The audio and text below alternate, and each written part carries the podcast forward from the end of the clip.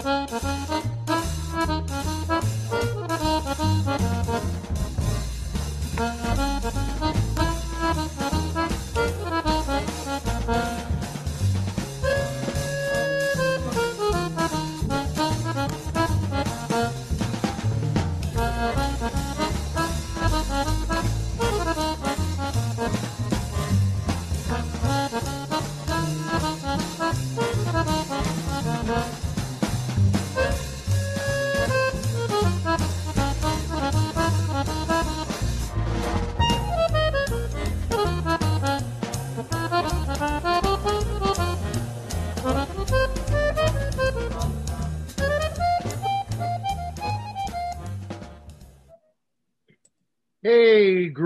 how's everybody doing? What's up, guys? How's it going? Welcome back, Nico. Yeah, welcome. We missed you last week. We had a terrific podcast guest, Rick Solo, who's a man who our paths have crossed a million times apparently, and I never got to meet him, and I'm hoping to meet him in person, uh, you know, this spring. Yeah, that was, that was a lot of fun actually. The guy he's got a, he's been in the martial arts for decades and he's got a million great stories. Just met a million personalities. It was it ended up being really good. Yeah, you missed out, Nico. Hopefully, you got to catch the show or will at some point. But yeah, we missed having you there because I'm sure you would have had some really good questions for him. But uh, yeah, it was a great episode. Well, we should see if you could do a part two with him. Oh, for Well, sure.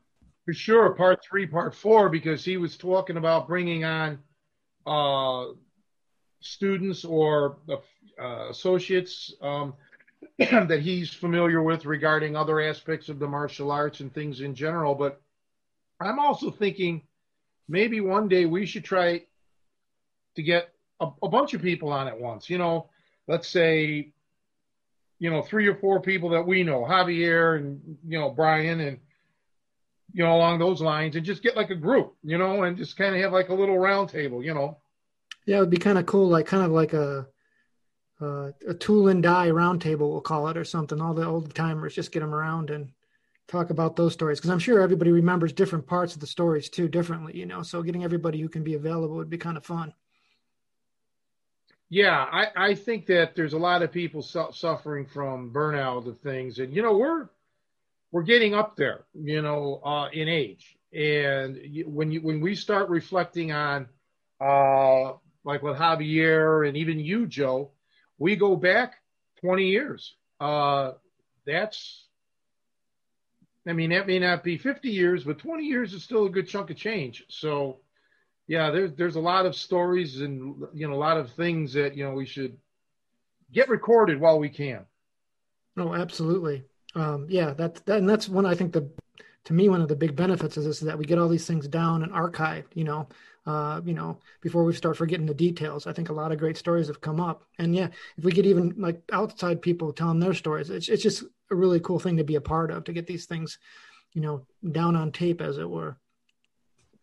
Well, speaking of the archive, yeah, I've been taking some time watching old interviews from like the 70s and, you know, Dick Cavett, uh, Johnny Carson, things like that, uh, even Merv Griffin, whatever, uh, and twofold to help me learn to be a better interviewer because now we are getting guests that well, you know, like I may not be familiar with these people, so I can't sit there and talk to them, you know, like old buddies, and you know, could help my interviewing skills. But it also, it's it's fascinating to have these uh, archives of some some of these legendary uh, actors or uh, famous people, and you know, I think we could actually have something similar, if not even better, because uh, we're on the same page with many of these people.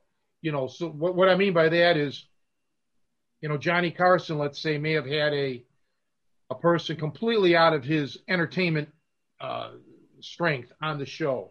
Uh, same with Dick Cavett, maybe a politician or a, you know whatever, an athlete or something. Whereas we we tend to kind of stay focused in our little circle. So I think it would be great, yeah, to archive you know, everything we can.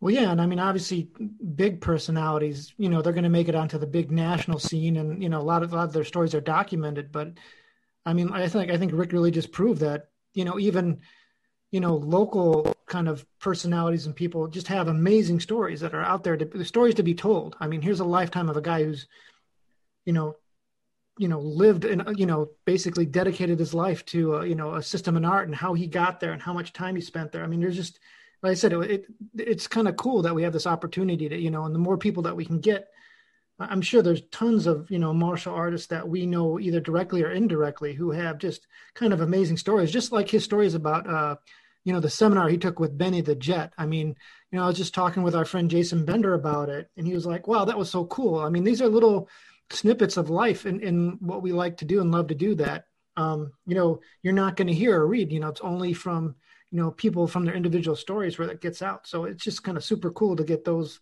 uh, little stories and perspectives from people? Well i think one person we need to tie into in, in with is uh, terry dow out east because you know he he has that symposium that i used to go to and teach at and i i believe it's scheduled again for this month. I can't make it because i can't can't travel but he knows so many uh, famous martial artists, such as Bill Wallace and Michael DePasquale, and you know, and and on and on. So um, he would be the guy to really talk to. As as I mentioned, I believe on last month's or last week's podcast, I tend to keep to myself. You know, I don't affiliate with. You know, I do my own thing. I'm by myself, kind of. So I don't I don't uh, know a million you know, martial art guys because I, I don't, I never really classified myself as a martial artist per se. You know, I always look at myself as, uh, you know, different realm. And uh, so I never really felt like I was part of the clique. And uh, Terry sure does know a lot of people. I mean, that's that's a fact. Yeah, and it would be a good way for him to plug this thing he's got coming up too. So we should definitely get him set up. But uh, yeah, it'd be great.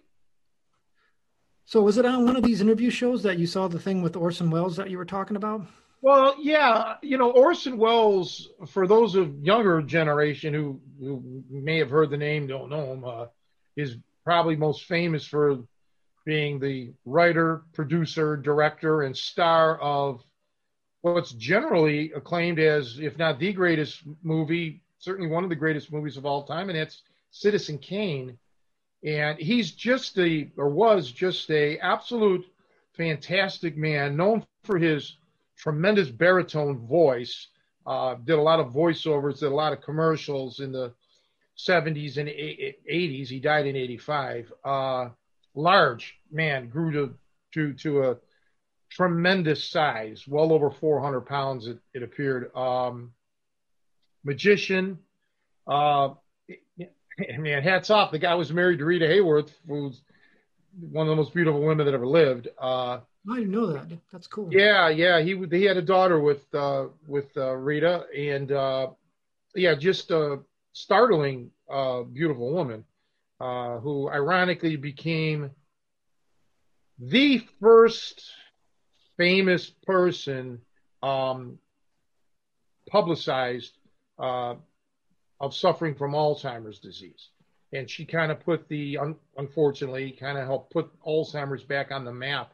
Uh, for those of you who don't know, Alzheimer's is a relatively recent uh, classification or discovery, I believe, uh, 1906. And then for years, it was kind of swept under the table, uh, almost kind of forgotten in a sense.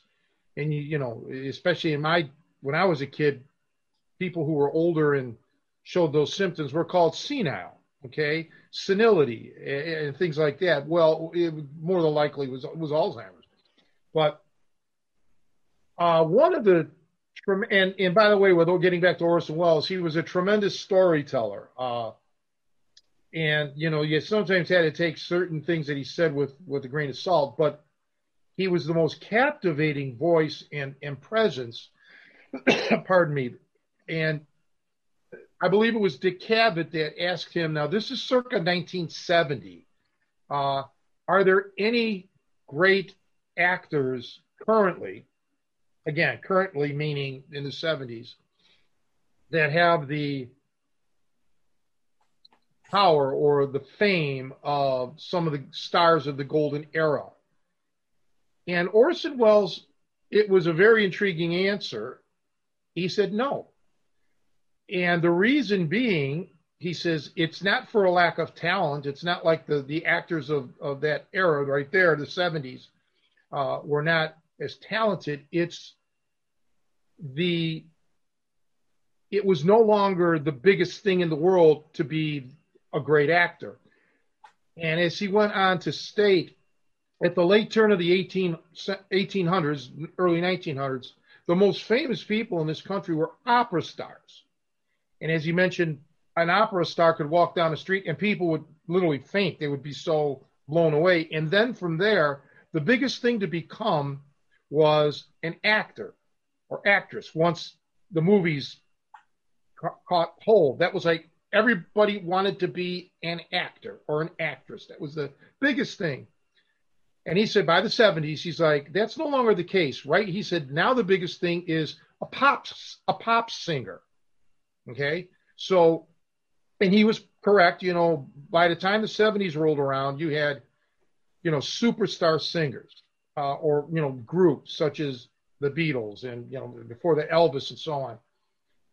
And it got me to thinking that when I was growing up, as it related to sports, the greatest sports thing, sportsman, or title would have was the heavyweight champion of the world. Being a boxer, being the heavyweight champion of the world was the, the highest pinnacle in the sporting world. And and it probably stacked up uh, with being, you know, the biggest superstar singer uh, or actor. When, when, you think about guys like, you know, Muhammad Ali, uh, even George Foreman, Joe Frazier, these these names were legend, and uh, you know that's you know no longer the case. Sort of like Hollywood's golden era of acting, it's it's it's no longer there, uh, and and it may never come back again. Um, the fight game, martial arts, have, well, martial arts have never been that big, but yeah, it, it's there's there was the parallel there and I saw that how as a kid, yeah, everybody wanted to be the heavyweight champion of the world, right? Or not every kid, but you get my point. Just and in in Orson's day, it was to become a famous actor. I thought it was interesting. Yeah, I wonder if if lived long enough or longer, if his answer would have changed. Because in some ways, I still see that kind of you know hero worship and, and celebrity you know when certain people hit a certain threshold whether it's athletes. I mean you think like lebron. So you don't think lebron is as big as the heavyweight champ of the world was in the 70s i believe now yeah. My point is that the boxing has decreased you know and, and, and yeah and boxing is no longer the pinnacle of individual sport achievement in this country. It isn't. So yeah Le- michael jordan uh who predates obviously uh, MJ or uh, LeBron. Um, he over he took that mantle. Uh, he was just he's you know transcended the sport of uh, basketball and took basketball as a sport to an probably to a new height. And before him, MJ, uh, I keep saying MJ, uh, Magic and Larry Bird, but you know Jordan took it to a you know whole different different level. Well, yeah, he was like in, international, re- internationally recognized. He really helped, I think, expand the sport all over the world. He just became iconic. So I don't know. Yeah, I wonder if Orson Welles is. I mean, as far as specifically to acting, I mean, there are still some actors or A-list celebrities who are just, you know, ridiculously popular. I mean, and I think, I still think probably most people, if you ask them, would still want to be. I mean, either a, you know, like a you know, professional athlete or an actor. I mean, it just seems obvious. I don't know. I, the only thing I wonder if is different now is that, like back in the golden age of Hollywood, is that we weren't so prone to tear them down so much. So, like, you know, I think there's some disillusionment now. I mean, in some ways, you know, we, we know that they're they're fallible humans, you know, now that they're not these, you know, kind of uh, demigods or these, you know, better than human characters. So, but I mean, there is a whole, mean, if you look at the way the press works now, I mean, there's a whole uh, industry cashing in on just digging up dirt on these people and kind of c- cutting them down because I think that that sells too. And I don't know, and I guess there was always kind of those you know back in the day those kind of you know rag, rag, magazines or whatever that people would have you know about scandals back in hollywood and things like that but i think maybe the um what do you call it? The uh the different studio heads and stuff had, were able to keep kind of lock any kind of controversies down. Well maybe now um people are just more exposed. So i don't know. I think celebrity has changed a little bit. Um, you know, whether it's athletics or, you know, the other arts or whatnot. But I mean, he was right. I mean, by the, you know, the 60s and things, you know, music had kind of, during that time, was at the forefront, maybe had, at least for a brief period, had superseded it. But I think it recedes. I think it's almost like a business cycle where, depending on the caliber of the artists, you know, I mean, certain personalities, like, I mean, you mentioned the Beatles, that's like a kind of a once in a generation kind of phenomenon, you know, and, and now they fade away and not, there's not necessarily someone who always can in that art realm that can fill that void. So it, it kind of comes and goes. I don't know. And maybe that's true with athletes. I mean, maybe there will be a, a boxer that captures the imagination again. I don't know. What do you think? Well, the last heavyweight. I think it's it's all UFC fighters. Yeah, but the UFC fighters still don't have that level of celebrity. Uh, you know, 30 years ago, you could go pretty much anywhere and say who's the heavyweight champ, and people would, you know, Tyson or whoever, they'd know. Well, now, so- yeah, you would be very hard pressed to to find anyone who knows who the UFC heavyweight champ is, unless you know they obviously follow MMA, but they're not a household. And part of it is because you know the UFC itself isn't accessible. It's pay per view events so much. Whereas when we grew up, you'd still see fights, championship fights, now and then, you know, on free television, no matter who the, you know, Hagler, Hearns, whoever, you know. But getting back to uh, Orson Welles, you know, in the early days of Hollywood, it was a studio system, and you, you know, it was it was a whole setup. It was literally like going to work. Whereas today, and you know, not just today, but through the years, it changed. Actors became more independent, so to speak, and uh, you know, kind of changed the whole culture of Hollywood. Yeah, it's it's it's an. I mean, I'm not a Hollywood guy. I've you know, I, I have no personal insight. I've been to Hollywood a couple times, but not you know, well, acting related or anything. But yeah, it's a whole different uh, I've talked to people who are involved in Hollywood. I mean, I knew somebody who was a musician, but who actually did Hollywood movies. And, um, you know, when I was younger, and he told me how they groomed you, how to always look your best, never go outside unless you look like you're dressed like a million dollars and all of that kind of stuff. And of course, nowadays, you, know, you, you see celebrities dressed in, you know, pajamas sometimes. They'll walk in the streets. You know, you mentioned Tyson, and actually, I think that's a good almost counter. You made a counter argument to yourself, though. I mean, because you know, in the '70s, obviously you had Ali and Frazier, and those guys were, yeah, had the attention of the world. But I think Mike did too, and that was that was later. That was a later generation where he, because of his the way he dominated in his performance. I mean, he was huge, and I mean, people still talk about him now. You know, yeah, I mean, saying- him. So I I just wonder if you know it just takes the right talent or personality and whatever it is whether it someday it'll be mma or you know um you know boxing again or, or whatever sport like we said like it's lebron now but i think that potential is always there. I think humans kind of yearn for that. You know they we we get captivated by these kind of uh bigger than human personalities. Well i'm not saying the 70s were the cutoff for the heavyweight boxing. I'm just saying when i was a kid in the 70s i wasn't a kid you know i'm older than tyson so but to me, Tyson was the last universal, that era, Tyson Holyfield. I mean, I don't even know how many people know Riddick Bowe, okay, uh, anymore, right? Tyson was uh, and still has the the name, even though there's some you know negativity at times attached to it. But but Tyson also had the goods. I mean, he was a phenomenal fighter. But the point of it all wasn't getting into specifically this or that. It was just how the reason actors in the 20s and 30s were so popular, overwhelmingly popular, is because the acting profession was like the biggest thing, you know. Uh, and it that isn't as much because acting now I think has gotten so diluted, and it's no longer centralized in Hollywood. I mean, acting happens, you know, everywhere. Even though back back then it was more, um, you had only two options pretty much: the stage or go to Hollywood, you know, and then or radio which you know wasn't a, a visual media.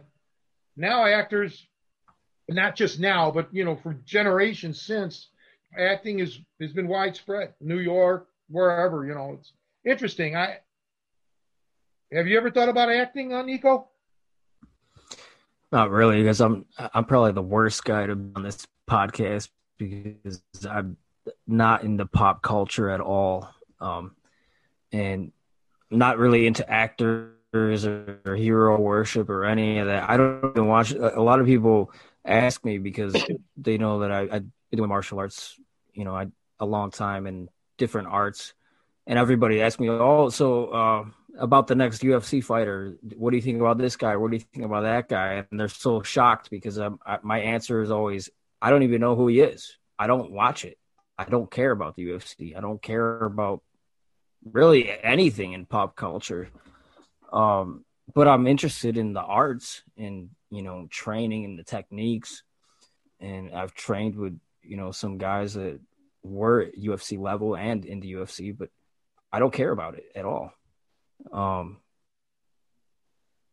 so as far as acting, there are some actors that I, I think are really good actors, but uh, I, I you know I don't idolize them at all, and I don't really care who's popular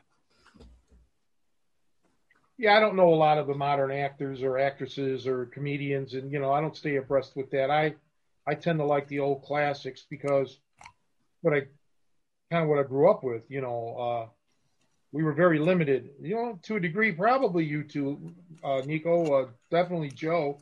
You know, we didn't have 70, 80, or 100 whatever different channels you have now, like on cable.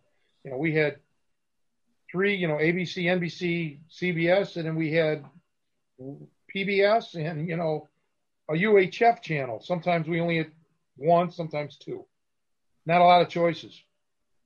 But uh, my whole point wasn't to really focus the show on acting. It was just to use Orson Welles and how he mentioned that, um, you know, how there was a time in this country where acting was super big. And, you know, that time has passed and just, you know, like sports, probably in the 20s, baseball, you know, Babe Ruth was the first, you know, mega athlete. And to this day, his name is still synonymous um, with baseball. and trends, it's basically trends, you know. Uh, yeah, that's really what it is. I think the same thing applies with martial arts that you know the cycles and the trends like wrestling and boxing those are like universal probably some of the first ones ever. But then i i remember when karate was extremely popular and kung fu with all the movies and stuff it was popular. And then after the first ufc the the new trend went to bjj you see BJJ schools popping up everywhere, and I, I think the trend is moving too. I think it's going more to personal protection now and away from sport due to increase in violence and you know, turbulence. I think that's going to be the new trend. That's an interesting observation because you're right. I mean, there's a very clear. I mean, most of people who are familiar with martial arts history kind of knows that there was a, a, a almost like a, every decade or so there was a new art that was kind of the popular thing. So I think it was like in the 50s after World War II, it was judo, right? Because a lot of the guys were coming back from the the Pacific and they had picked up judo and then karate and eventually, right, the 70s it was kung fu because of you know uh, the kung fu TV show and Bruce Lee. They were huge, and then it was ninjas. That was a big thing in the 80s, right? Yeah, I, for, I forgot the ninjas. Yeah, I remember ninjas, man. Come on, the, with the Ninja Turtles, man. I always wanted to be a ninja. True, man. If you're going to be something, be a ninja, right? Um, but I almost wonder if that's psych like in some ways, this is the thing I kind of speculate is that all those it's weird that it came kind of almost full circle because judo, which is a lot like BJJ. I mean, they're so similar. I mean, they're you know they're they're um, I mean, there's obviously differences, but it seems like it's almost come full circle. It's come back to rediscovering that and grappling in general. I mean, I think there's been finally, obviously, you know, I think I'm stating the obvious here, but there's a new appreciation for boxing and wrestling as a martial arts. Uh, you know, a lot and thanks to the UFC and things like that. But I mean, where else is there left to go? You know, I think in some ways, and maybe, and this is kind of what's interesting is, you know, is there something else out there, you know, over left to discover, or are we kind of in the new, kind of in that final stage of it, where this is kind of the, we've you know achieved what we're going to see. I mean i think there might be subtle shifts where you know it seems like over time boxing and wrestling are are continuing to kind of grow as far as respect in, in the fighting arts. I mean muay thai was like you know we had rick on here but back in the 80s when he and i were first doing it it was like a secret no one had ever heard of you know and now that's definitely become mainstream. People know it you know? Um, you know, maybe not my mom per se, but I think anybody who's interested in self defense and uh, fight sport knows it. And so, you know, is there anything else out there left to discover? You know, or, or is there going to be another major shift where something else becomes huge again, or as has that ended too? Well, well it has to. It has to. It's just everything goes in cycles. It's not. It's not that you're going to discover something new, but there's going to be a cycle where something else becomes popular or like rediscover, I guess. Like, are we ever going to rediscover karate again? Is that ever going to come to the forefront, or is, has that kind of? I mean, there'll always be people practicing karate, and it's always going to be an international sport. But for a time, when you said martial arts, to people's minds, that meant karate. You know, um, and um, you know, I don't know if that's going to be the case more. Now it's just kind of, you know, it's kind of achieved its its peak in the popular co- consciousness, and um, you know, is there going to be someday a karate star, maybe who does something awesome in the UFC, who regains attention to that? I mean, they've had a few fighters who are, you know, a, a lot of them actually have some karate background, but they're, they're not purely karate fighters. You know, they're definitely, everybody's there is obviously mixed and has grappling experience. So it gets a little bit of attention, but, you know, will it ever come back to that prominence that it had, uh, like, let's say back in the 60s? We don't know. I mean, it, it, it, if there's a way to make money off of something, somebody will promote it. I mean, in, in, in when I say making money, it doesn't even necessarily mean in competition. It's just about marketing. So, like your Thai boxing, that was around, you know, long before the 80s. Uh, Aaron Banks out of New York, who was a promoter, used to do his, I believe, what he called the Oriental World of Self Defense shows. And he had you know, boxers versus kickboxers, Thai boxers, this and that. He had he put on shows with some of these obscure arts. Uh, the the I don't want to say the word problem, but the the thing was it wasn't marketed at such a level that it caught on across the whole country, you know, let alone the whole world. Um, with the UFC, they caught lightning in a bottle. You know, the promotion, you know, it got exposed but the UFC came around at the right time, uh, meaning with the existence of cable television and pay per view, you could put this show, you know, in anybody's in everybody's house. I don't believe if you took it into the mid 70s, the UFC would not have been on television. I don't think there would have been enough interest for a network to say, oh, yeah, well, you know, it might have been a one time, one shot deal. But with it being pay per view, there really wasn't any risk. You know, I guess the promoters, you know, the Gracies or if anybody, were the ones who were at risk with the money. So timing is everything, you know. Um, that's that's just how I look at it. And and to throw it back to movies for a moment, apparently there were some silent movie stars that when the talkies came over, came you know in you know became popular. Uh, the silent movie stars, their careers, some of them ended because they didn't have the voice that would have been, uh, you know, good enough for talking pictures, which is another interesting concept. So there is a point in time where timing kind of hurt some of those old time actors. Um, anyway, yeah, it's a, it's interesting. We don't know what, what's what's down the line, but I think Nico's onto something with the self protection. Uh, yeah, I, I, don't. I mean, I remember how bad the times were in the '70s. Uh, so I just think we're getting back to maybe that era where it's you know pretty rough times. People are going to do what they have to do. Maybe that'll be the next. Uh, you know, the next big uh, cycle in martial arts is getting back to strictly reality based stuff. Who knows? I don't know. Yeah, almost it's almost like you know, and and that makes a lot of sense in some ways because that's maybe the one area of martial arts that is probably the most neglected. You know, like I think part of the uh, you know one of the big things with the UFC and why it's it's influenced uh, kind of you know martial arts cu- culture across the globe is that I think a, a, lot of fighters were neglecting grappling and things like that, and it really revolutionized things. It really put a spotlight on that and changed the way people thinking of it.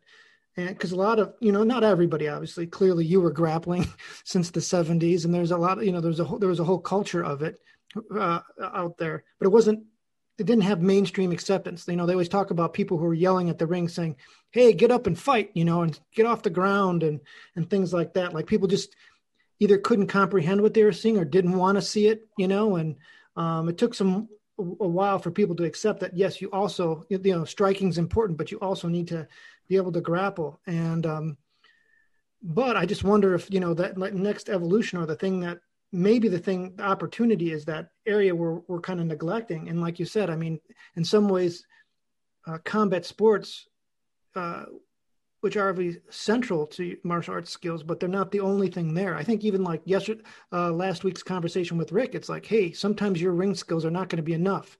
You know don't just assume that because you have ring skills or math skills uh, that you're going to be 100% safe you know?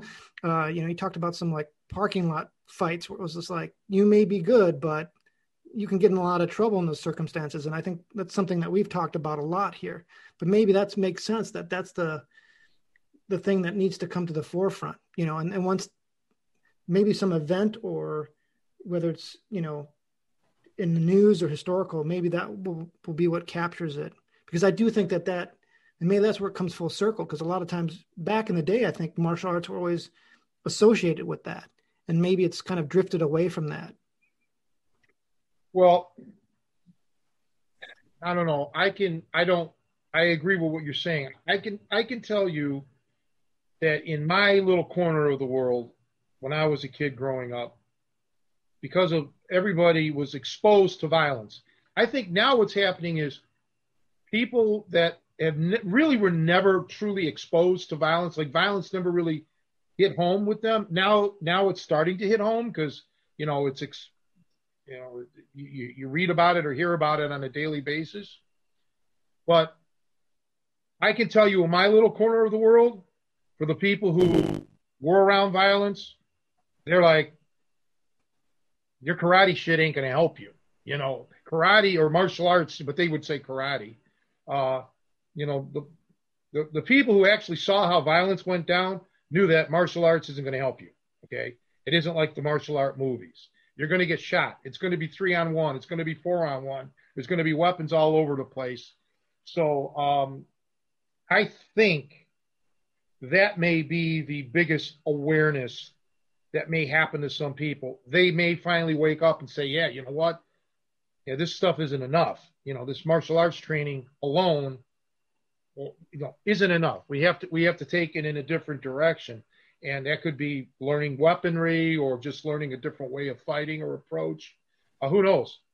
You know, um, hell, if I was raised in a suburb somewhere and didn't see what I saw in my lifetime, I probably wouldn't even have gotten involved in this stuff to begin with. But I certainly wouldn't have had the zeal or the zest to, you know, worry about self defense. I would have just figured, well, I can handle myself, and that's good enough.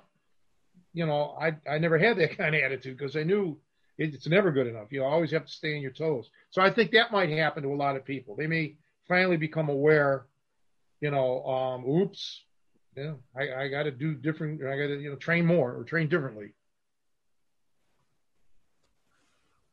Yeah, I, th- I think part of why MMA is so appealing to everybody is they it seems to be like the most realistic way to train in a controlled environment. Um, because it just seems like a lot of these self-defense schools they're not really doing like hard they're not really sparring and it, it doesn't seem like a realistic scenario. There's a lot of like this guy does this and it depends on which school obviously but uh more like mechanical i guess you could say to whereas like mma just it's you know you actually do it live so I think that's what appeals to some people, not just you know the glamorization of the sport. Um, is there a way to turn self defense? I mean, more um, into like a live scenario where you're doing live sparring. I mean, obviously you could add ripping and into the grappling, but you really can't take it too far.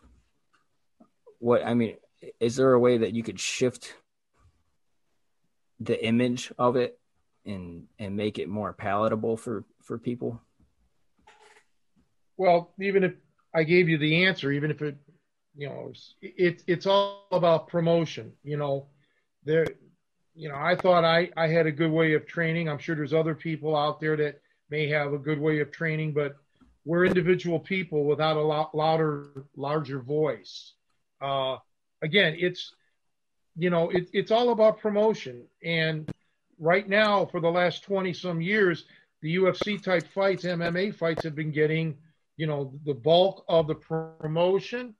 So that's what's in everybody's uh, mind. That's what they see. That's what they hear.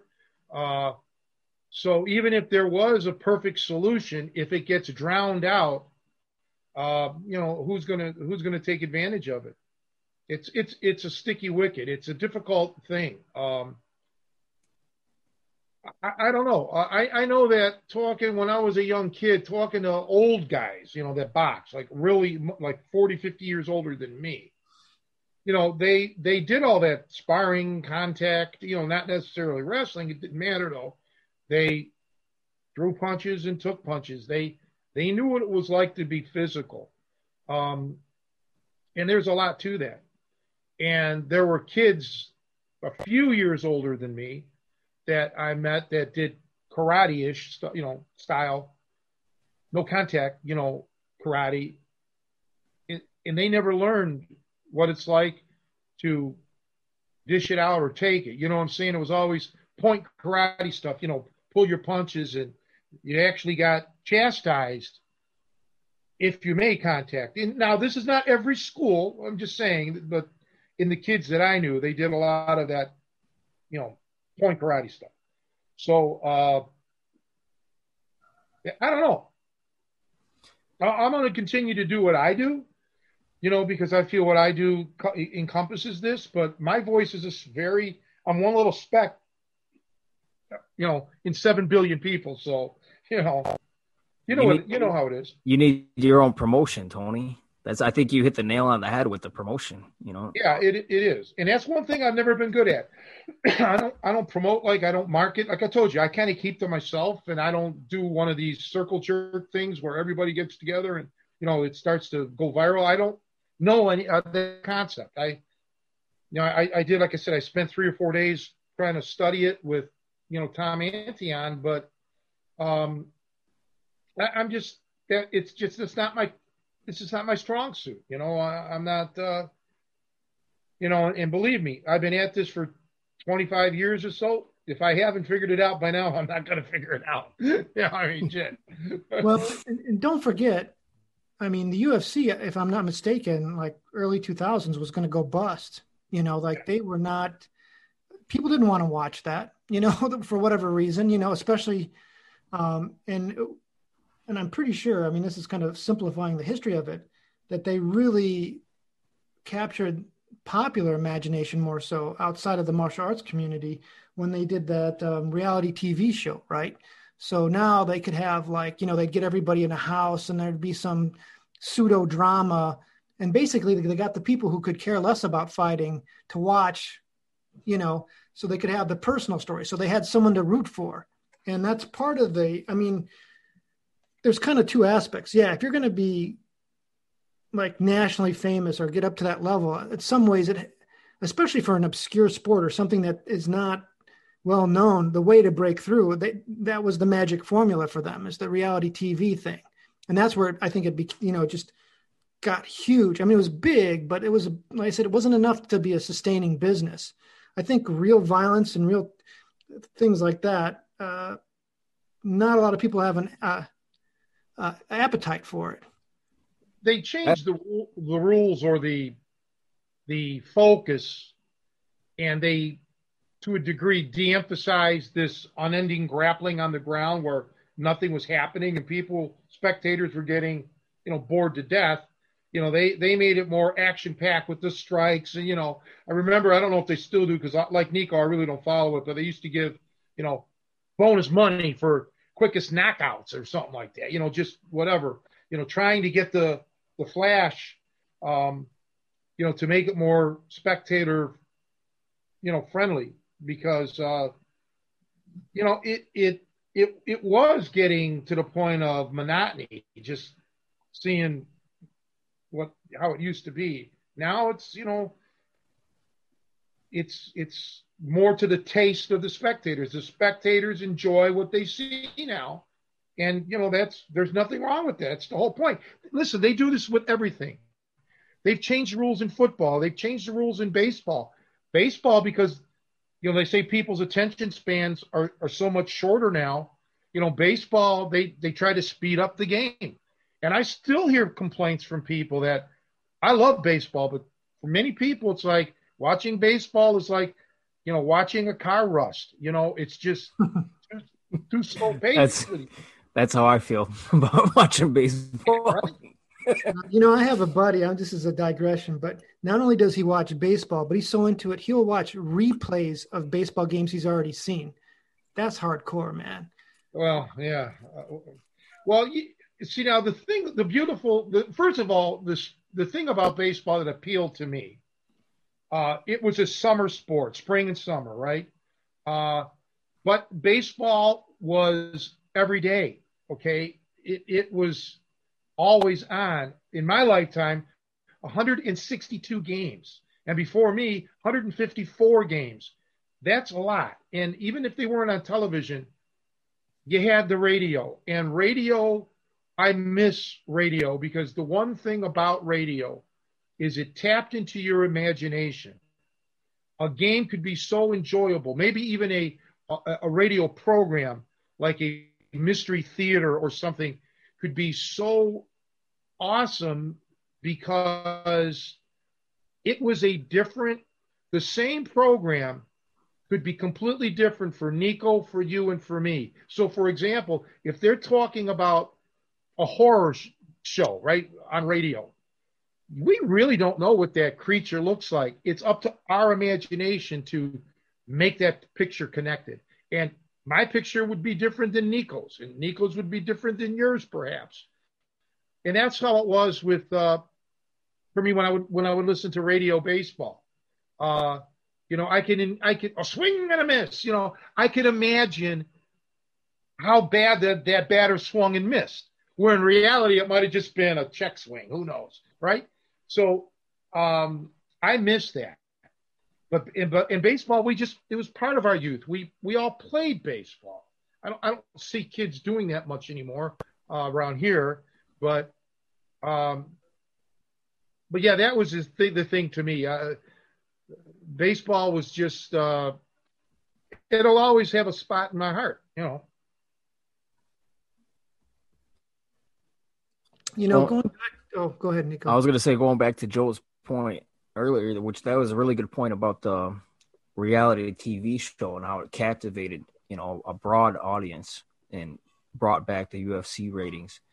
And for me, I like I, I could care less about watching the UFC, but to me that was interesting because I get to see I get to see their training. Uh, I get to see the personalities, the personalities of the coaches, what the coaches are telling them, and stuff like that. That made it really intriguing to me. Like I would watch any of those episodes with no problem. Um, so I think Tony needs to start his own reality TV show. hey, there we go. I should have been an actor, right? I'll, do the Orson Welles School of Catch Wrestling, man. Shit. You know, hey, if all my students were as big as Orson Welles, you know, you couldn't get your arms around them, the body line. But uh, you know, uh, here the, you know, I remember there was a brief time, and I can't give you specifics. I might have been eight, nine years old, ten years old, something and they used to once a week broadcast these old radio Lux Theater and just old radio programs. And uh, you know, when I was a kid, I'm like, I don't, I don't want to sit here listening to this. I want to watch television. I want to see things, right?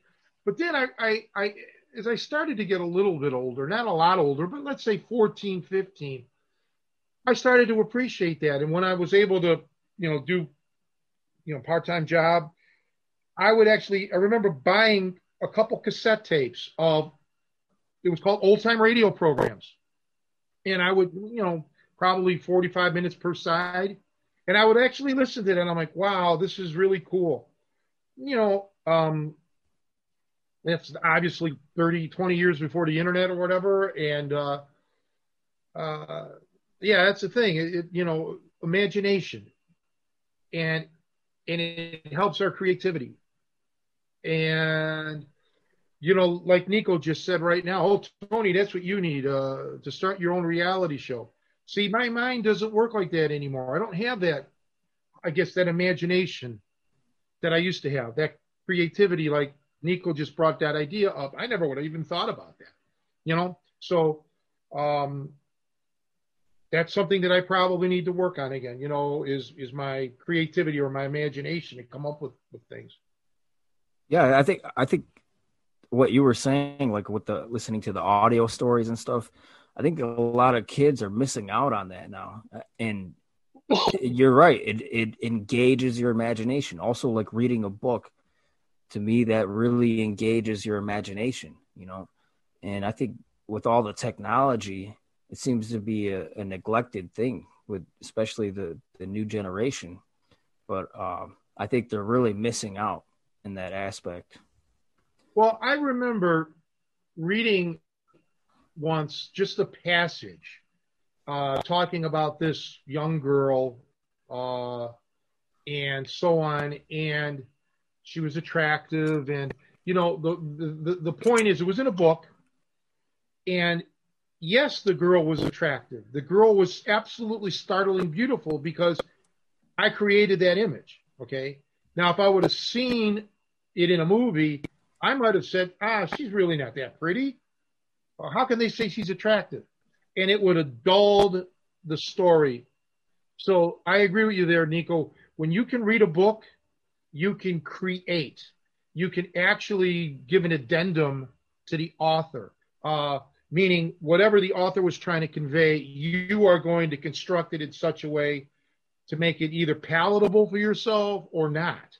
And you know, I miss. I mean, I I used to love to read, and then I got into just reading like technical nature stuff, you know, like uh, science and things like that. And, but I remember like you know enjoying reading certain books, and um, now it's hard because my eyes I can't see very well. I you know anytime I'm I'm doing anything I got to have these old man you know I told you, without these, I'm Mr. Magoo. I can't see anything.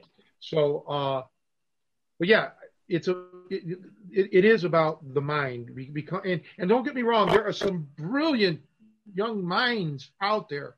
Children are still our only hope in this world, right? And there are some amazing talents that need to be nurtured. Um, and it's up to people our age, your age, Nico, to you know uh, encourage them and bring them along. And one of the best ways of doing it is by setting an example.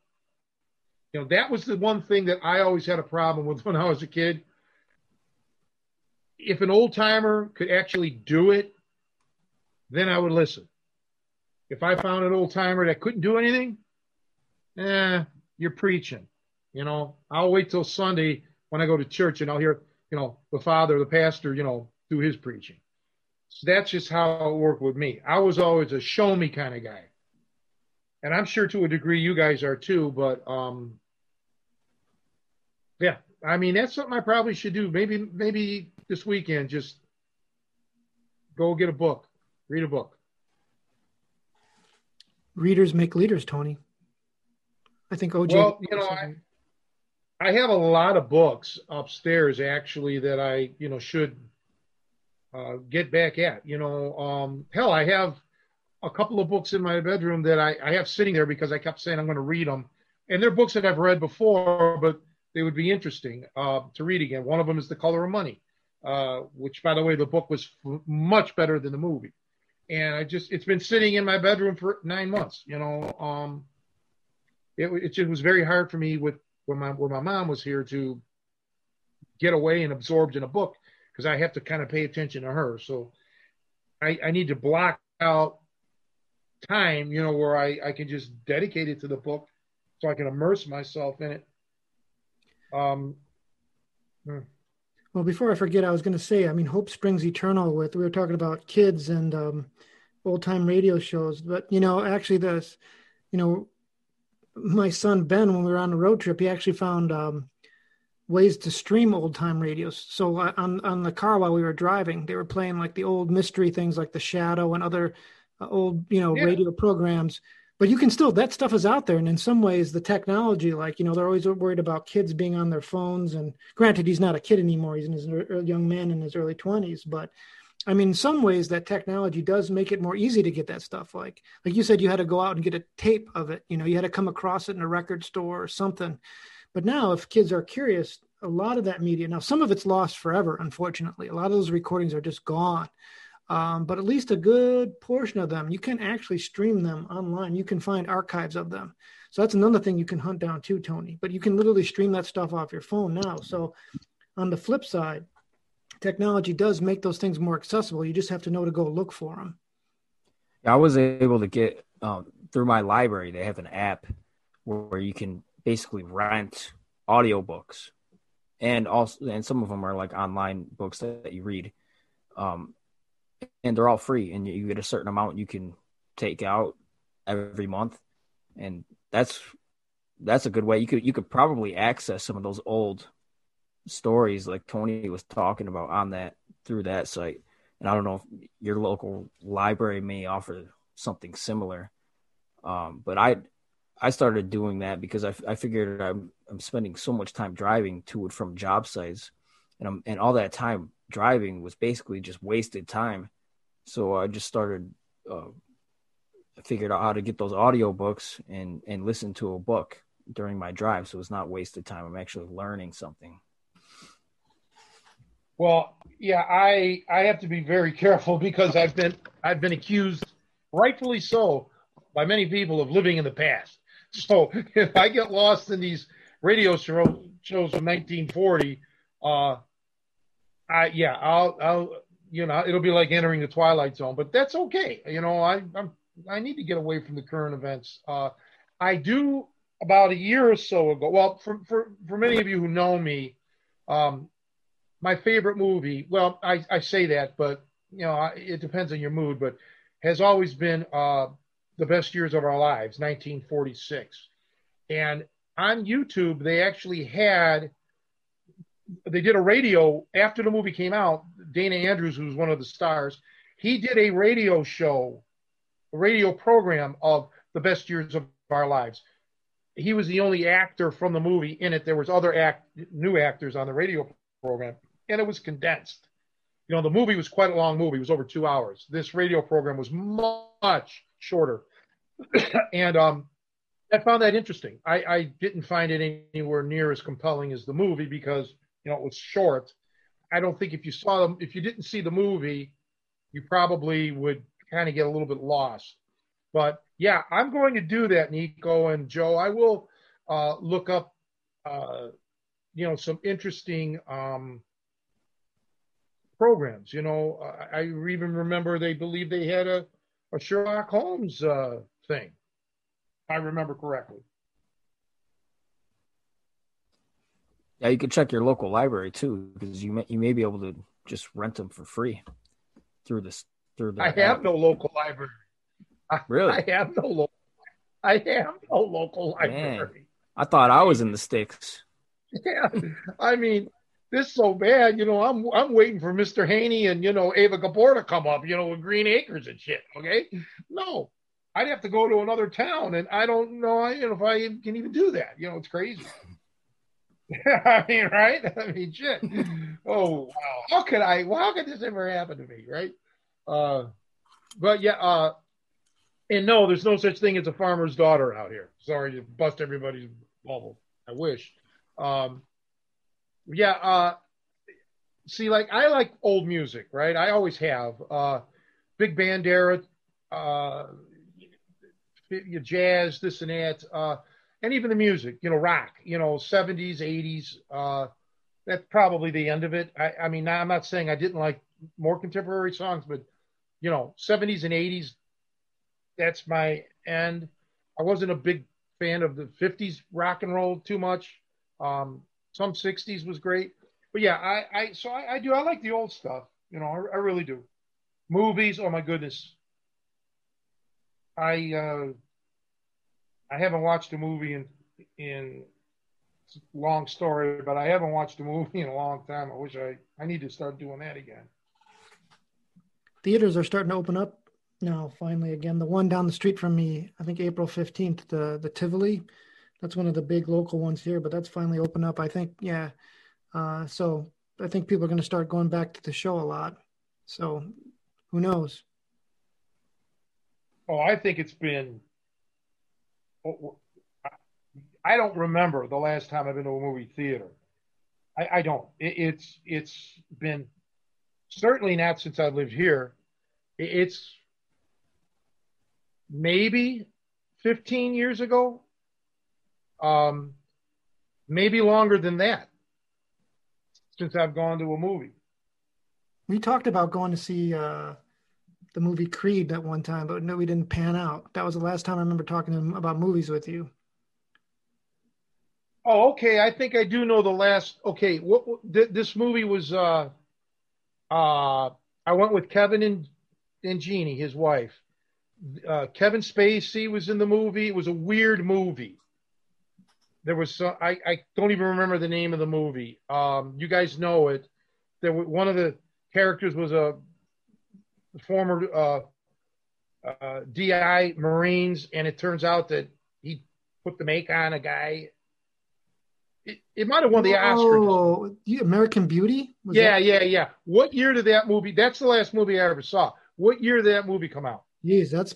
I'll have to look it up, but that was yeah. a while ago. Yeah, that's the last. That's the last movie I've ever seen in a movie theater. I had no idea what I, I didn't even care to go see the movie. I just wanted to go. We were going to go out for dinner after the movie, Kevin and Jeannie. I said, yeah, sure, I'll go to the movie. You know, that, that's that's fine. That's actually the last movie that I ever saw. Could that be 15 years ago? I mean, what, I have no idea when it came out. Holy shit, Tony! It was 1999. You're telling me 22 years? That there you go you talk about you you don't like pop pop culture, Nico? I mean, come on. I mean, shit. I haven't gone to a movie in 22 years. Yeah, it's probably been almost the same time for me too. I mean, on, man. I remember I went to a couple. I mean, with a couple of the guys I was training, we went and saw one of the Rocky flicks, you know, and then and then I remember one of the girls I dated, we saw the Titanic. That was the only movie we ever saw. How fitting it had to be Titanic. You know, our relationship sunk just like the ship. You know, my luck. So you know, that that that's about it.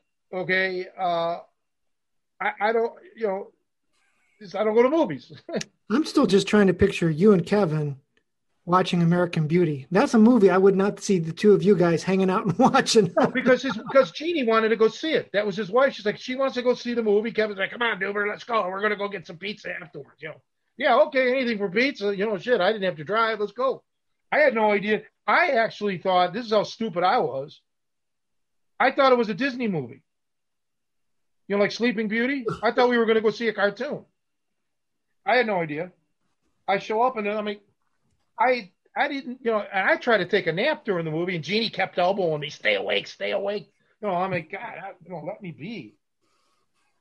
Yeah, I'm not into that kind of st- that. You know, I, I'm very particular with the kind of movies I like. Yeah, I'm trying to think how much violence or punching there is. And There was some gun violence, but not not that kind of hand to hand stuff that you like. No, I just remember that girl, that young chick. She, you know, that's basically all I can. That was the highlight to me. I, I'm not into the, that other stuff. I mean, you know, I never even knew who the hell Kevin Spacey was. I never heard of the guy. Well, I guess bad news for you. Yeah, his career hasn't uh, gone in a positive direction since you saw that movie, but that's story. Well, no, I, mean, I heard about that. Yeah, I mean, because that was all over the news a few years ago. But uh, you know, maybe if I was an actor, you know, maybe if I would have done even like local theater. I mean, I, I did acting in like grade school, you know, um, but that was like, I think I played Joseph the carpenter, you know, Jesus's father or something. I might have even played Jesus. I mean, that, that could have been. Who knows? You Tony know? is Jesus. I'd like to see that. Yeah, it probably was because I was like the big time altar boy in, in Catholic school. So I remember yeah, I played. I may have played Jesus. I don't recall, but I do remember having to go down. The thing is, they try and crucify you. You'd put up a fight. There's no way you'd take it like. yeah, well, I didn't. This is before I started training. We're talking third grade here, or some shit. I don't know, but uh, I do remember always having to practice singing those songs and everything, and learning them in different language, you know, different language. And oh man, you know, I mean, here's an Italian kid, you know in an all basically an all black neighborhood learning Polish Christmas carol. I mean, go figure that one. Uh, you know, it, the weird upbringing. But speaking of weird upbringings, let's let's circle this back because before the show, Nico, before you uh, logged on, I was telling Joe uh, that Orson Welles actually kind of has a has a connection around here. He was uh, born in uh, Kenosha, excuse me, Wisconsin, left when he was you know, an infant, and uh, was basically raised in Chicago and Woodstock, Illinois. Uh, and he, I guess he spent about four years in Woodstock, and uh, kind of interesting. So you know, basically the general, you know, north northern Illinois, uh, southern Wisconsin area. I guess he lived, spent time in Madison, Wisconsin, and everything. It's kind of interesting because he does not come off at all as a Midwest guy. You know, he's got that deep, uh, you know, oh, the French, you know, when he was drunk doing that, you know, commercial for uh, Paul Masson. We will sell no wine before it's time. The guy was awesome. You guys got to look that shit up. It's classic. Was that the same town where they filmed uh, Groundhog's Day up by you? Woodstock, yeah. Yeah. I knew somebody who appeared in that movie. And uh, now I won't mention her name, but she did not have anything good to say, anything good to say about Bill Murray. Uh, and I guess he gave Andie MacDowell and a lot of people a hard time on that. But again, um, matter of fact, I think he broke up with his best friend. What was his uh, uh, Harold Ramis over that? Uh, he oh, was really? just going through, yeah, he was going through some hard times. Uh, Bill Murray. Uh, yeah, apparently he was uh, a little bit difficult. But if you go to Woodstock, there's that restaurant. There was a scene, several scenes in the restaurant. They still have pictures uh, there. Uh, the bowling alley is still there. The, you know, the town where he jumped out of the, the, the, you know, the clock tower, all that stuff's still there. Woodstock really hasn't changed, you know, that much since they filmed that uh, movie.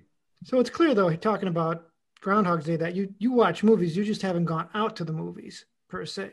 Yeah, I mean, I yeah, yeah that's yeah. I don't go to theaters, but I mean, I, I watch movies. I just don't go to I don't go to theaters. But Groundhog Day, I mean, I've watched that so many times that I thought I was in Groundhog Day. Okay, it's like every day I would watch the movie again. It was just like, wait a minute, am I really watching a movie, or is it Groundhog Day? It's interesting. We don't know. It's true. I, I, feel like I've been on this podcast over and over again for sure. Well, I know your hair's growing, so I That's mean, how we know time has changed. Yes, yes, your hair. I'm uh, glad you finally mentioned it. You know, you kept mentioning your vision, and I was like, it must be the vision because he hasn't said anything today. I thought it was I was having a particularly good hair day, and I was pretty excited to have it recorded, archived, just like the stories of martial arts mas- masters of yesteryear. This too should be archived. I think. Well, speaking of archives, yes, I think so. And you know, ladies and gentlemen in the listening audience, uh, we normally film our podcasts Sunday mornings, and uh, you know we go live. But now because of Nico's work schedule, uh, we can't do that often. Now we did last Sunday because Nico wasn't able to appear, and we had a, a guest.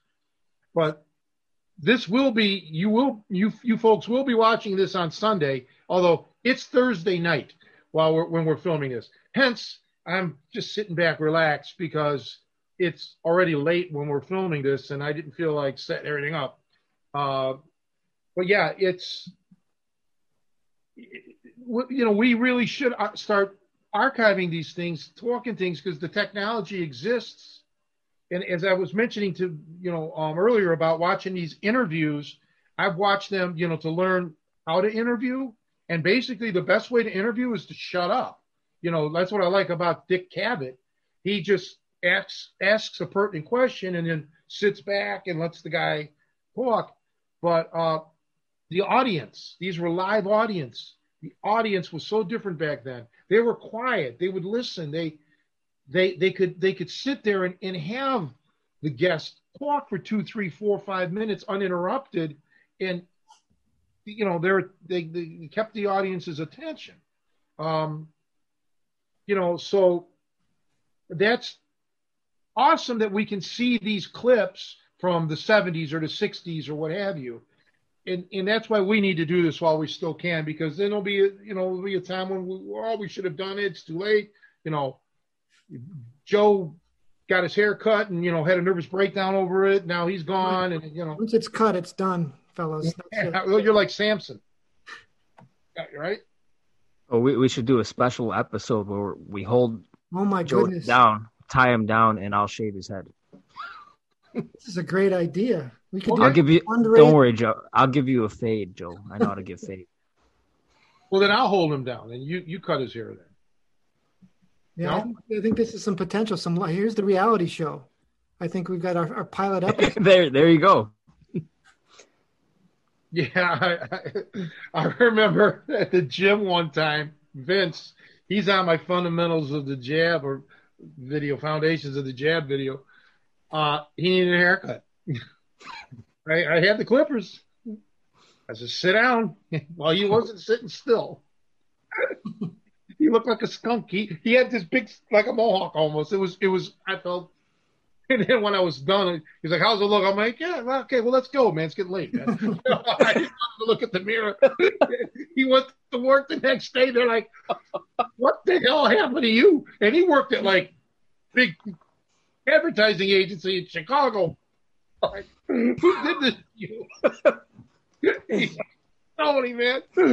Oh God. So um yeah, it it was and then after, shortly after my, my, my dad died, they have here, for those in the listening audience who may not know, there's a thing called St. Baldrick's where you get your head shaved bald and you donate your hair for, they make wigs, you know, cancer is what it's all about cancer. So me, so see Vince, Johnny Rice and, and, myself, we went to a place long gone now called Higgins. They shaved our our, our head, and uh, you know, a lot of you guys like Nico, you look you look tough with your hair head. You know, you look great, right? Man, I look like a hard boiled egg that just didn't get boiled long enough or something, man. I look like shit. I think the listening audience wants a picture. I think that that needs to go up on the Instagram. Oh my God, never. Even picture like you're like the Fonz, man. I can't imagine you let anybody touch your hair. Yeah, well, I it was for a good cause. I mean, there's there's always a reason, right? And this was for cancer, uh, you know, to fundraise. You know, you collect money. Oh, we'll pay money to see his get see him get his hair cut, and all that money goes goes to charity. So uh, it was worth it, and. Uh, so I did it. That was back in well, my dad died in December of 2012, mm-hmm. so that was. So it's kind of like a tribute to your dad, kind of like a well not a tribute, but like kind of motivated by. I, yeah, I mean, if yeah, I mean, nothing is going to would have brought him back, but you know, if if that could, if it could help somebody else, right? Even if it's sometimes people think, well, well, it's it's again, it's like these small voices all becoming unison, and now you got one large voice. So you may not be able to donate a million dollars, but if you can contribute whatever, 10, 20, $5, whatever, and you get 10,000 people that can do that, now all of a sudden there's there's some some good that can be done. But uh, yeah, I, I need to keep my I need to keep my hair as long as I can. so I got that's all yeah. I have As far as uh, promotion and getting attention, I think that would yeah that would definitely get some attention on on social media. So keep that in mind, Tony. Hunt yeah, right. down. Well, yeah, yeah. Um, I did. Um, so one time, Casey, he's my oldest son now, but he was just a kid. We went out to um, his grandma, no shit, his great grandmother's farm. And long story short, he came back with something that was like lice or something. He was out playing where he shouldn't have been playing. He had stuff in his hair and he was little, you know, so he was, and we're like, uh oh, like we saw something crawling around, and it was like we're shaving his head now, and um, he was a little scared or whatever, you know. We got the clippers out, and I'm like, hey, you know what? Do me first. I had never shaved my head before. So I sat there and like, Casey, we're going to do this together. Watch your old man. And so I sat in the chair and Sasha shaved my head. And then he, it was like a game for him. And then we did his man, we look like a Krishna cult afterwards. Like, for like, like it was not. It was fun for like you know a half an hour, and then like yeah, six months of uh, you know people giving us little donations on the side of the road and stuff. But it was it was funny. Um, but yeah, no, I'm also not. You know, as good as I look here, it's the it's the exact opposite with that shaved head. I do not have that shaved head look. I don't think. Just you know, I don't want to say anything. Uh, okay, I don't want to really get into this because it's kind of controversial, but like when I was a kid, there were old people, old timers. You didn't get your head shaven. Okay, that was something you just didn't do. Like today, it's the cool thing to do because that was a bad time in world history uh, when, where they came from. They came from this, this Holocaust stuff, you know, and it, you know, that it was symbolic. It was something you just normally didn't do. And so when I was a kid, there was only two famous people that that had that look going on, and that was Telly Savalas and Yul Brynner, if you remember Yul Brynner. Uh, generally, that wasn't happening until um, you know Michael Jordan kind of popularized that big time. But yeah, I I don't want to get rid of my hair. Now, my dad, when he died, he had hair like this. I mean, you know, he full head of hair. So I hopefully will take after him. Um, if not, oh well. You know, I don't think I have that many years left anyway, so I don't know what difference does it make. You know. Yul Brynner was cool, man. He was a cool actor. Yul Brynner, he was cool. I just watched him in the Mag- Magnificent Seven, probably I don't know a month ago or so, but he was definitely cool. That was a great movie. Um, well, there was a yeah. lot of cool actors back then, you know. But you know, part of the reason they're cool is because we didn't get to know everything there was about them, and and a lot of what their their publicity, their bios were was bullshit. You know, it was hype. Um, so there was some mystery to them. I think now many celebrities, including athletes, you know, we tend to know, I think, a little too much about them, and the mystique is kind of going. You know, that's my opinion. Well, that's kind of what we were talking about at the beginning of this, that kind of the difference between celebrity now and celebrity back then, you know, that they were kind of polished and cleaned up. You didn't see all the warts. I mean, everybody's got human f- flaws and things. And, but if you can kind of clean off the rough edges and kind of accentuate the you know the cool parts they, they it changes public perception of them. And uh, for good or bad we've lost that. I mean in some ways it's good to know everybody's human you know and that you know no one's uh perfect necessarily but uh, that's that's something that's probably sacrificed as a part of that. And maybe why celebrities aren't as, as huge as they once were you know in that golden age.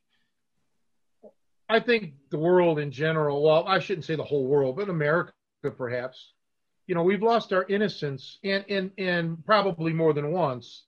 Uh, but there's a lot to that. I, I, I can remember when the rose colored glasses came off of me. And that was, I'm not going to get into details, but that was in the 90s um, when my rose colored glasses came off and my whole world i'm not the same person that i was uh, and and it's and it's now i'm not talking necessarily like nothing bad has ever happened since i've had horrible much worse things have happened to me subsequently but it was just an event that was you know shocking you know that man i didn't think it happened you know just a personal thing nothing like you know that it just it changes you. So yeah, we've lost. I think a lot of people have lost their innocence, and I wish I could get some of that back. My naivety, you know, naivete, however they pronounce it, you know, where I could be naive again. There's there's a street smarts is a double edged sword. You know, it makes you cynical. Uh, it makes you very non-trusting, and uh, you know, it, it it could take some of the fun out of things. It's funny you brought up the term naive because that's exactly what I was thinking when you when you said that. That I think that's the trade-off, and that in some ways we're more informed now, and I generally think it's better. Honestly, I mean, as much as we've lost some of the maybe some of the mystery and innocence, you know, it comes knowledge is power. Hopefully, you know, I just kind of think, kind of getting on the personal side. So my grandfather on my mother's side, he was a an abusive alcoholic, and my mom, um, the way she relayed the story is growing up this whole time, she thought that her family, this was the her family was the only one going through this. She had no idea that this was a common affliction, that it was something that people went through and had to deal with. So not only did she have the stress and, and all the, the hard times as a result of that, but she also had kind of shame of it and hid it. And I don't, and you know, because on TV, all she saw was like father knows best, and everything was, you know, and everybody on the outside looked a certain way. There was kind of, like I said, she had a naive view of how the world was and how people were. And granted, uh, you know, she was younger then, but there's a lot of issues we deal with. It's just kind of like the idea of, you know, they talk about how we've become more afraid and protective of our kids because we realize there's all these predators out there for children. Well, I think they were always out there, but people didn't know. Now, maybe we're exaggerating them. I think people are maybe hyper aware or afraid of them. But in some ways, it's like it's it's kind of the price of knowledge is like knowing what the real world is like. It's it, you do lose, you know, those like you said, the rose-colored glasses, but at least you're seeing clearly. You know what I'm saying? So there's that trade off of like, yeah, you don't have a idealized view of the world and, and you're kind of disillusioned in a lot of ways, but uh, ultimately maybe disseminating that information, you know, whether, whatever it is, like I said, knowing, having a better idea of how the world really works or the flaws of people is ultimately for the better. Cause at least when you, when you shine a flashlight on it, whether you know like i said in my family's case hey alcoholism is a real problem and a lot of people deal with it then at least you can you can try and deal with it as opposed to hide it i don't know i'm kind of rambling here but i was just re- reacting to what you were kind of saying about it seems like people individually lose that but i think as a society as a whole and this has been kind of a gradual thing over time there's just a lot of a lot of truths about the way the world works whether it's distrust of your government being more critical of people in authority. You know, like people used to just naively trust. They didn't think that the president ever lied to them, or you know what I'm saying. I, I think those days are gone. I think, I mean, it's maybe we're darker and more cynical, but I think there there can be value to that too. Well, I and yeah, agreed. And and conversely, people tend to romanticize the past, the good old days.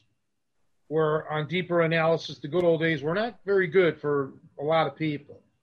And uh, yeah, so the, I think that's part of of the human existence, where we're trying to create a utopia of sorts, where we think it's either out there or was out there? And if it was in the past, can I get back to that? If it's out there, can can I find that? And unfortunately, uh, you know, there there there's according to recorded human history, there has never been a utopia. You know, there, there there's always been, you know, calamities and wars and you know plagues and famines and um but remember something most of what we know is written uh, except for the 20th and 21st century where it's been you know recorded. Everything else is written.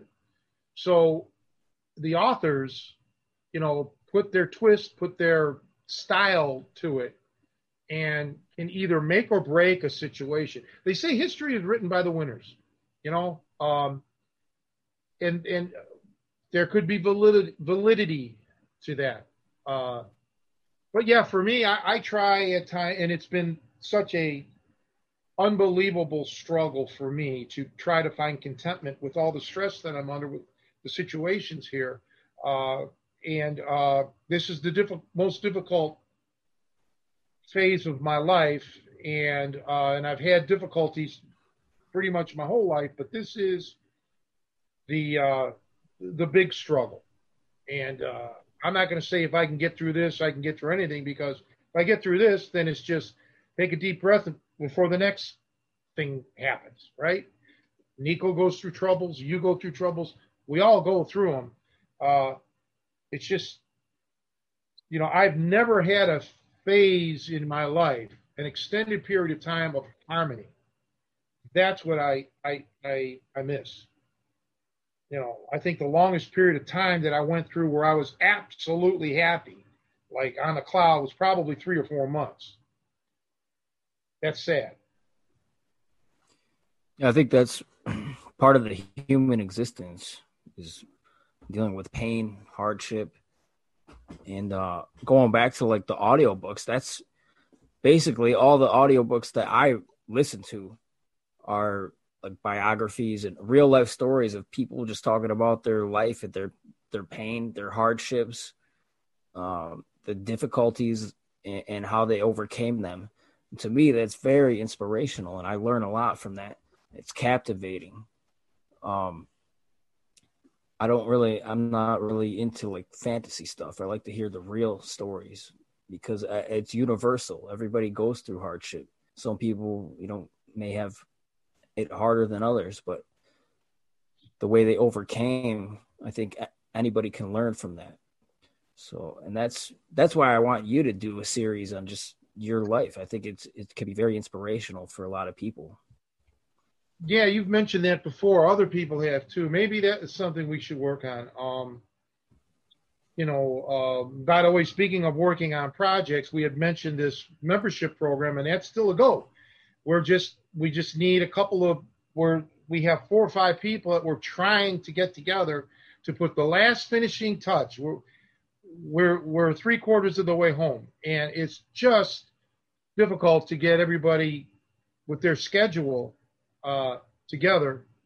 Um, but yeah, what you just said about you you get inspiration, and I do too. And and, and even if I don't get inspired, directly, I get uh, a sense of uh, belonging because I've never had that sense of family. I've never had that sense of, you know, like like uh, uh, Rick was talking about last week about the group trainings and all of this, and you have this community, right, of like-minded people. I've always been isolated. I've always done things that basically nobody else is doing. So it, it's always made me kind of like a lone wolf. And when I hear other people's struggles, yeah, then I can relate. I can say, yeah, there are there is a community of people out there. I may not be able to reach them, but but they're out there. Uh, you know, so I don't necessarily feel like, you know, I'm I'm alone. Uh, so yeah, that's that's good that you feel that way too. That you can listen to these people and their tribulations that they went through. Uh, yeah, it's. I, I was getting captivated listening to these uh, Orson Welles interviews because while he never talked about anything, you know, dastardly, and I, I know that he's, you know, prone to hyperbole, just listening to him talk and, and seeing this giant man laughing and he lived a full life living in Peking, living in, you know, Spain and wherever he's been around. Uh, you know, it, it's interesting. Uh, and it, it makes me realize, you know, that I need to laugh more. You know, like I used to always laugh and tell jokes and bust people's chops and, you know, do things like that. I, I, I need I need to get back to that uh, desperately because I do believe all of us can get lost in our grief or in our sorrow or in our depression or whatever it is the malady that we go through. You it's like going through a forest and you can get lost. Uh, you know if you're not if you don't make a little trail a little path with the breadcrumbs you may never get back out again. And i cannot allow that to happen. Uh, i cannot ever allow that to happen so that's what i do i i, I try to get through this maze without getting hopelessly lost Joe, what do you think about what do you think about the idea of you being strapped down and and just buzz through your hair, just shave bald? Because oh, I'm all for that. I was gonna say, it started off good when you're like, "What do you think about being strapped down?" And then it just kind of took a turn. well, oh my goodness. Um, yeah, I uh, thinking about Rita Hayworth, you know, with with Orson Welles what a beautiful she was as far as when I was growing up.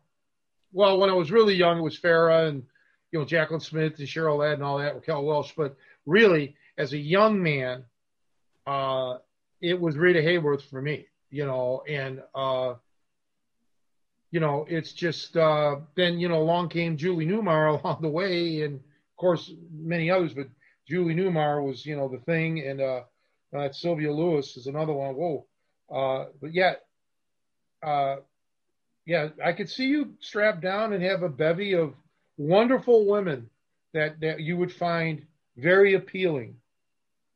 That would be that would be nice, wouldn't it? But you're married, so you can't you can't do that. Yeah, I can neither confirm nor deny that that would be an interest of mine for the radio listening, since this is being recorded. But uh, I'll take that under advisement. Yeah, no, I, I know you've been. You always talk about your wife, always. Right. Um, hey, but you know, because we always talk about women of the past, you know, but uh, I've got a recommendation for you now. Modern women now, like in the last, you know, five years. Um, do you know who Gal Gadot is? uh, do not know. Yeah, she's the current Wonder Woman, and so I think she's a contender because there's been some debates. Are there any new women who have that kind of uh, iconic beauty, classic beauty? I would say. Do you know who she is, Nico? I mean, I know Oh, you're, you're talking. You're talking to counterculture, boy. Okay. Uh, well, then I'm giving you. I don't. Both of you. occasionally, there's a time to to pay attention to the mainstream. There are some benefits occasionally, and this would be one. I would I would argue. So this is homework for you guys for the next podcast to see thumbs up or thumbs down. So well, can you okay. throw out another another because I'm drawn like no, my contemporary ends that's because huh? yeah, I remember. I remember we talked, and you're like, "Hey, what about Britney Spears?" And I was like, "Wasn't that like 15 years ago?" I don't know. I don't. I don't find her. No, but I'm just saying. Her. So my, I'm, I'm, I'm putting one out there. Okay. So that's my contribution for that that topic. Do some research, and we'll we'll discuss back on the next podcast. Well, I mean, come on. I mean, if she's young, I mean, I'm I could be her dad's age. Right? Joe, I mean, Joe, can't you just pull up a picture of her? That's true. There is, I, I, think, there is this thing we can use with the technology. Let me see this worldwide. Yeah, I'd like. To, yeah, I'd like to see what she looks like. I, uh, you guys can, you guys continue to talk, again? and I'll. Uh, Gal, Brigitte Bardot. I know who Brigitte Bardot is. Is that who you're saying? Okay, Grandpa, hold on. I'm going to get a picture.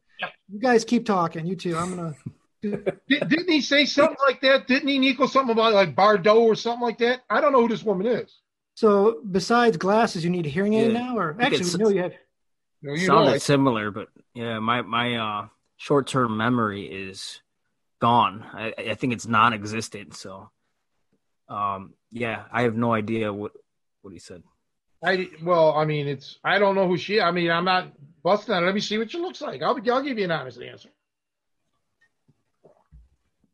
I got a high level of beauty here. I'm I'm picky.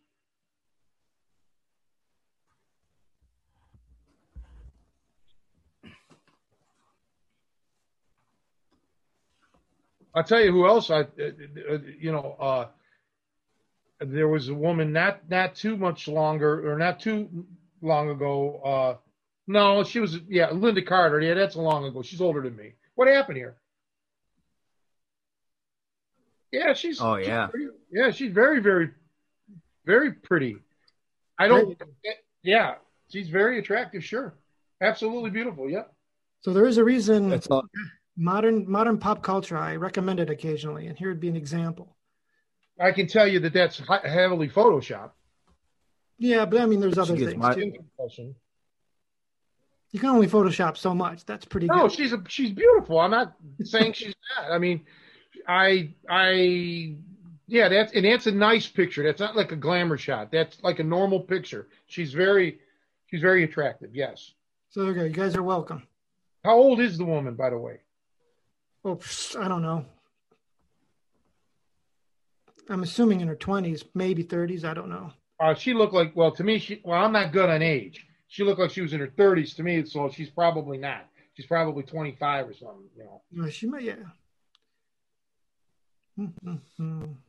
'Cause to me she looks like she's about 34. Born in 85. Huh? He was born in 85. Well, then she's 36. Oh, yeah. Close. Yeah, I was, You're right. uh, I pretty much hit it on the head. Yeah. So, all right. At least I got something right.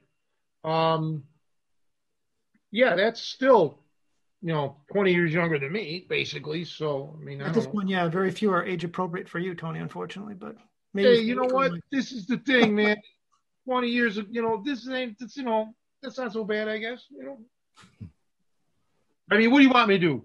Go write a fan letter to like Dolly Parton? I mean, you know, want me to go 20 years the other other direction? Come on. She's very popular now. She's come back. She's having She a should be popular. She's cool. Yeah. She funded a bunch of uh, vaccine stuff, right? She did a lot of uh, she's still still doing good work. So good for her.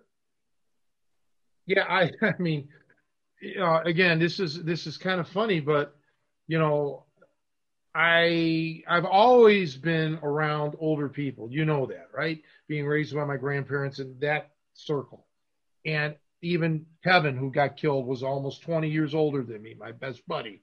I've always been with the older people. That's why when I tell people most of my friends are dead, yeah, because they were all 20 years older than me or or, or more.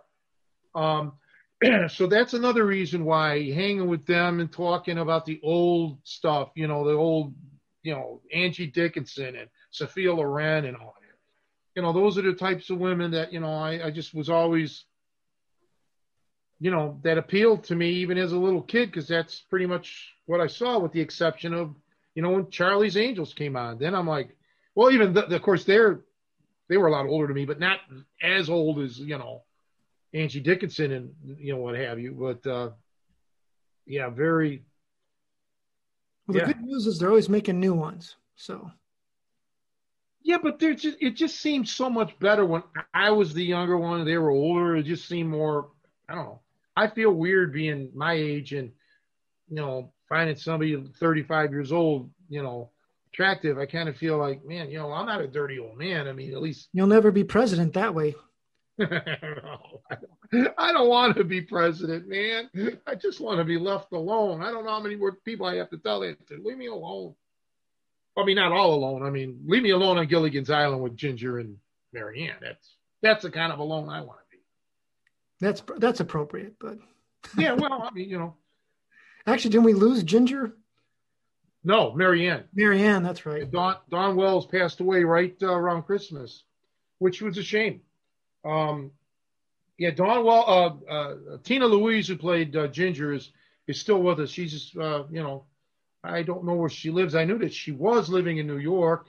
I don't know where she's living currently. I don't keep in touch with her, but uh, you know. I'm sure Mrs. Howell didn't even.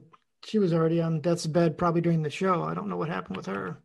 Yeah, she passed away. Uh, Natalie Schafer. She passed away quite a few years ago. And Mr. Howell, her husband, who voiced Mr. Magoo, was from Cleveland. He was he lived in Bratenahl, Ohio, as was Burgess Meredith Mickey. He was another Clevelander. Uh, kind of interesting. Just figured Penguin, yeah. I like Burgess Meredith. Throw that out there. Yeah, Cleveland had a, you know, honest to God. Now, getting back to me being an actor, I could I should have done that because Cleveland actually has a great uh, uh, theater thing. You know, Cleveland Playhouse and everything. And there there there was opportunities. I never thought about it even. You know, but there, there could have been. You know, and it may have been a little easier to break in in Cleveland and then launch to you know either New York or Chicago or, or what have you. But you know, once again, man, there was never any guidance in my life. Nobody telling me go here, go there. It was just I wish you know if I could turn back the hands of time, I wish. Um, Cleveland's a very interesting town. It's had a lot of uh, uh, you know a, a, a great uh, African American scene with the uh, uh, I believe it was the Karamu Theater uh, or Karamu House. I could be wrong. I, I'm going on memory now. Uh, and, you know, had great uh, for music. You know, Cleveland Institute of Music is one of the finer classical uh, uh, music schools, you know, in the country. And the Cleveland Symphony Orchestra is generally regarded as the world's finest symphony orchestra. Cleveland has a lot of culture. Not that Chicago or others don't, but people tend to overlook that. Um, Not to forget I Drew do, Carey. Isn't Drew Carey from Cleveland? Well, yeah, Drew Carey. I mean, Jayne Kennedy, who used to be Miss USA or something, and you never hear of her anymore. One of the guys I used to play music with actually went to high school with her. Here's another raving beauty, uh, Halle Berry. She's from Cleveland, suburb, you know. I didn't know that. Absolutely. Dwayne is crazy about her. Well, so am I. She's my age. You know, I think she's she may be a year younger than I am. Um, and uh, Arsenio Hall, uh, Steve Harvey, who wasn't actually born in Cleveland but went to high school, you know, was raised in Cleveland, I guess you'd say. Uh, yeah, there was uh, Paul Newman, of course, you know, was the most famous. Bob Hope, actually, is probably even the more famous. Bob Hope was actually born in England, but came to Cleveland when he was a baby and raised in Cleveland. Literally used to box like diet, like his where it used to be like my my backyard made a right angle to the place. Um, so literally, I literally could say that like Bob Hope was in my backyard almost. You know, honest to God, it was like right there. Just hop the fence and I would have been on their property. Um, where he boxed years and years ago. A lot of people don't know that he boxed a little bit. And Dean Martin boxed, but he was out of Steubenville, Ohio, which is closer to the uh, uh, uh, Pennsylvania border by Youngstown. Um, but yeah, you know, Cleveland had a few others. Uh, uh, there used to be uh, an Italian Tony Bennett, who's not from Cleveland, but he sang in Cleveland a lot in, in the beginning. Art Tatum, who some consider the greatest jazz pianist of all time, born in Toledo, got his musical start really in the clubs in Cleveland, Ohio. Interesting stuff. Everybody thinks, you know, it's always Chicago or New York or LA, but there's a lot of towns in this country that, uh, you know. Well, I do think, people. kind of talking about creative ideas, is I do think, A, you should do a YouTube channel for jazz and also for Cleveland, honestly. Just little videos of stuff you know about it. You know, start up a parallel thing. Uh, you'd be surprised, you know, just people talking about records that they like or whatever and get that out because I think there's interest out there.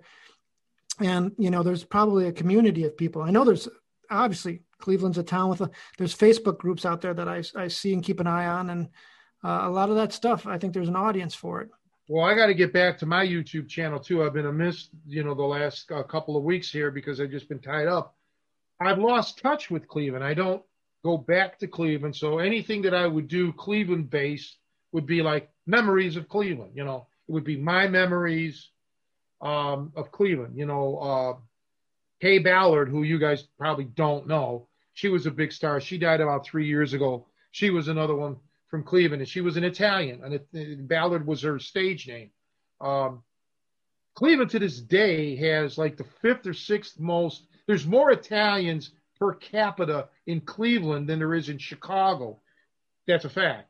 And Cleveland is like sixth or seventh in the country for Italians, uh, Italian Americans. The East Coast, Connecticut, and you know all of that, New York, they're they have more.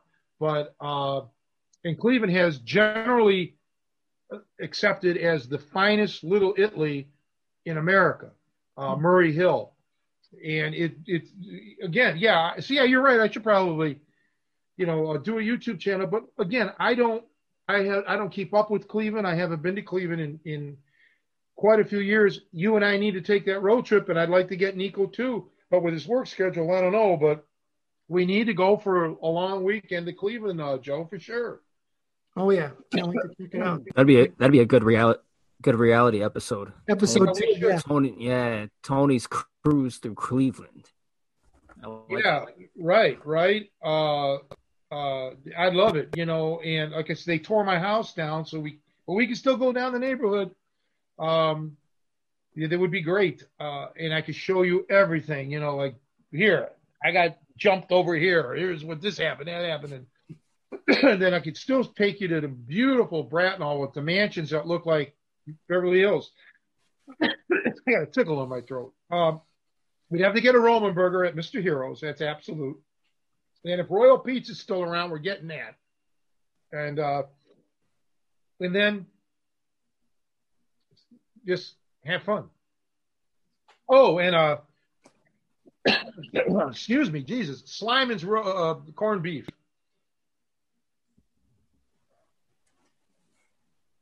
I know a lot of places are gone, you know, since I was there. These places are still there. I don't know about Royal Pizza, but Mr. Heroes is a chain, so I know they're there. Let's go. All right. Pack up all our cares and woes. Here I go singing low. We need to go. We need to go to Cleveland, man. We really do. That would do me well.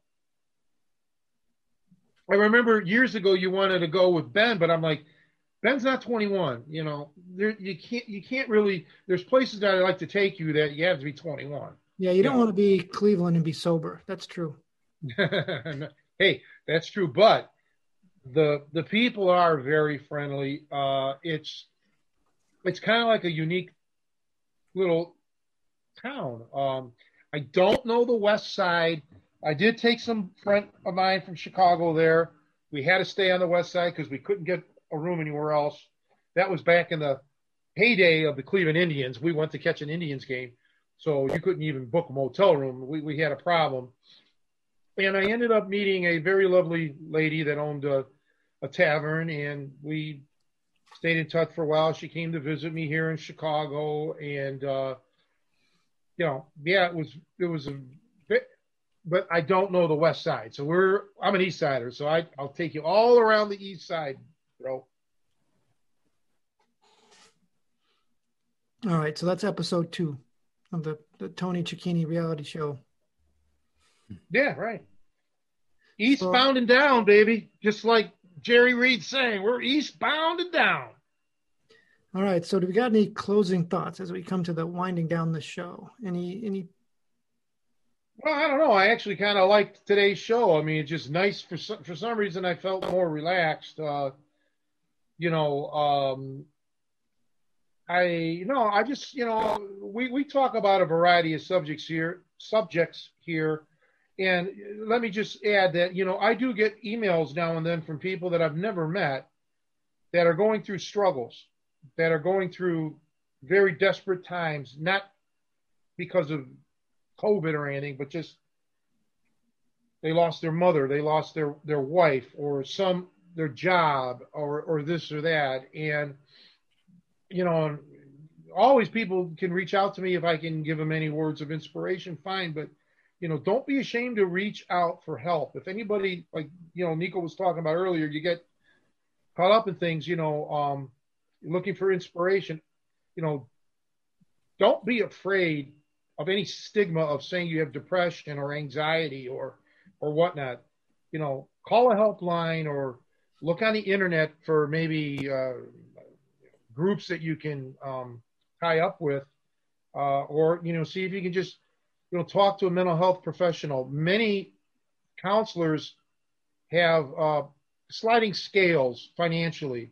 You know, so if you don't have insurance, they they'll work with you, and it, you may find a good one who'll even say, "Look, all right, you can come and talk to me, like once maybe, you know, for, for free." and you know, always reach out. You know, don't you're you know you're not alone. Anybody who's out there who's suffering with anything, you're not the only one. And I don't mean that as to diminish what you're going through. That's hope for you. Know that there's other people out there, and they're probably looking for you too. So you can form that community and and and feel better and get better because we're only here for a short ride. So let's enjoy that ride as you know as best we can. That's pretty much my closing thoughts. I think that's a good message. All right, cool. Well, it's good to have uh, see you guys again. Great to have Nico back. Yeah, we miss you, Nico. So, miss you guys. So hopefully we'll have you uh, for the next one too, and we'll go from there. All right, everybody. We'll see you guys next week. All, All right. right. Goodbye, guys. Goodbye.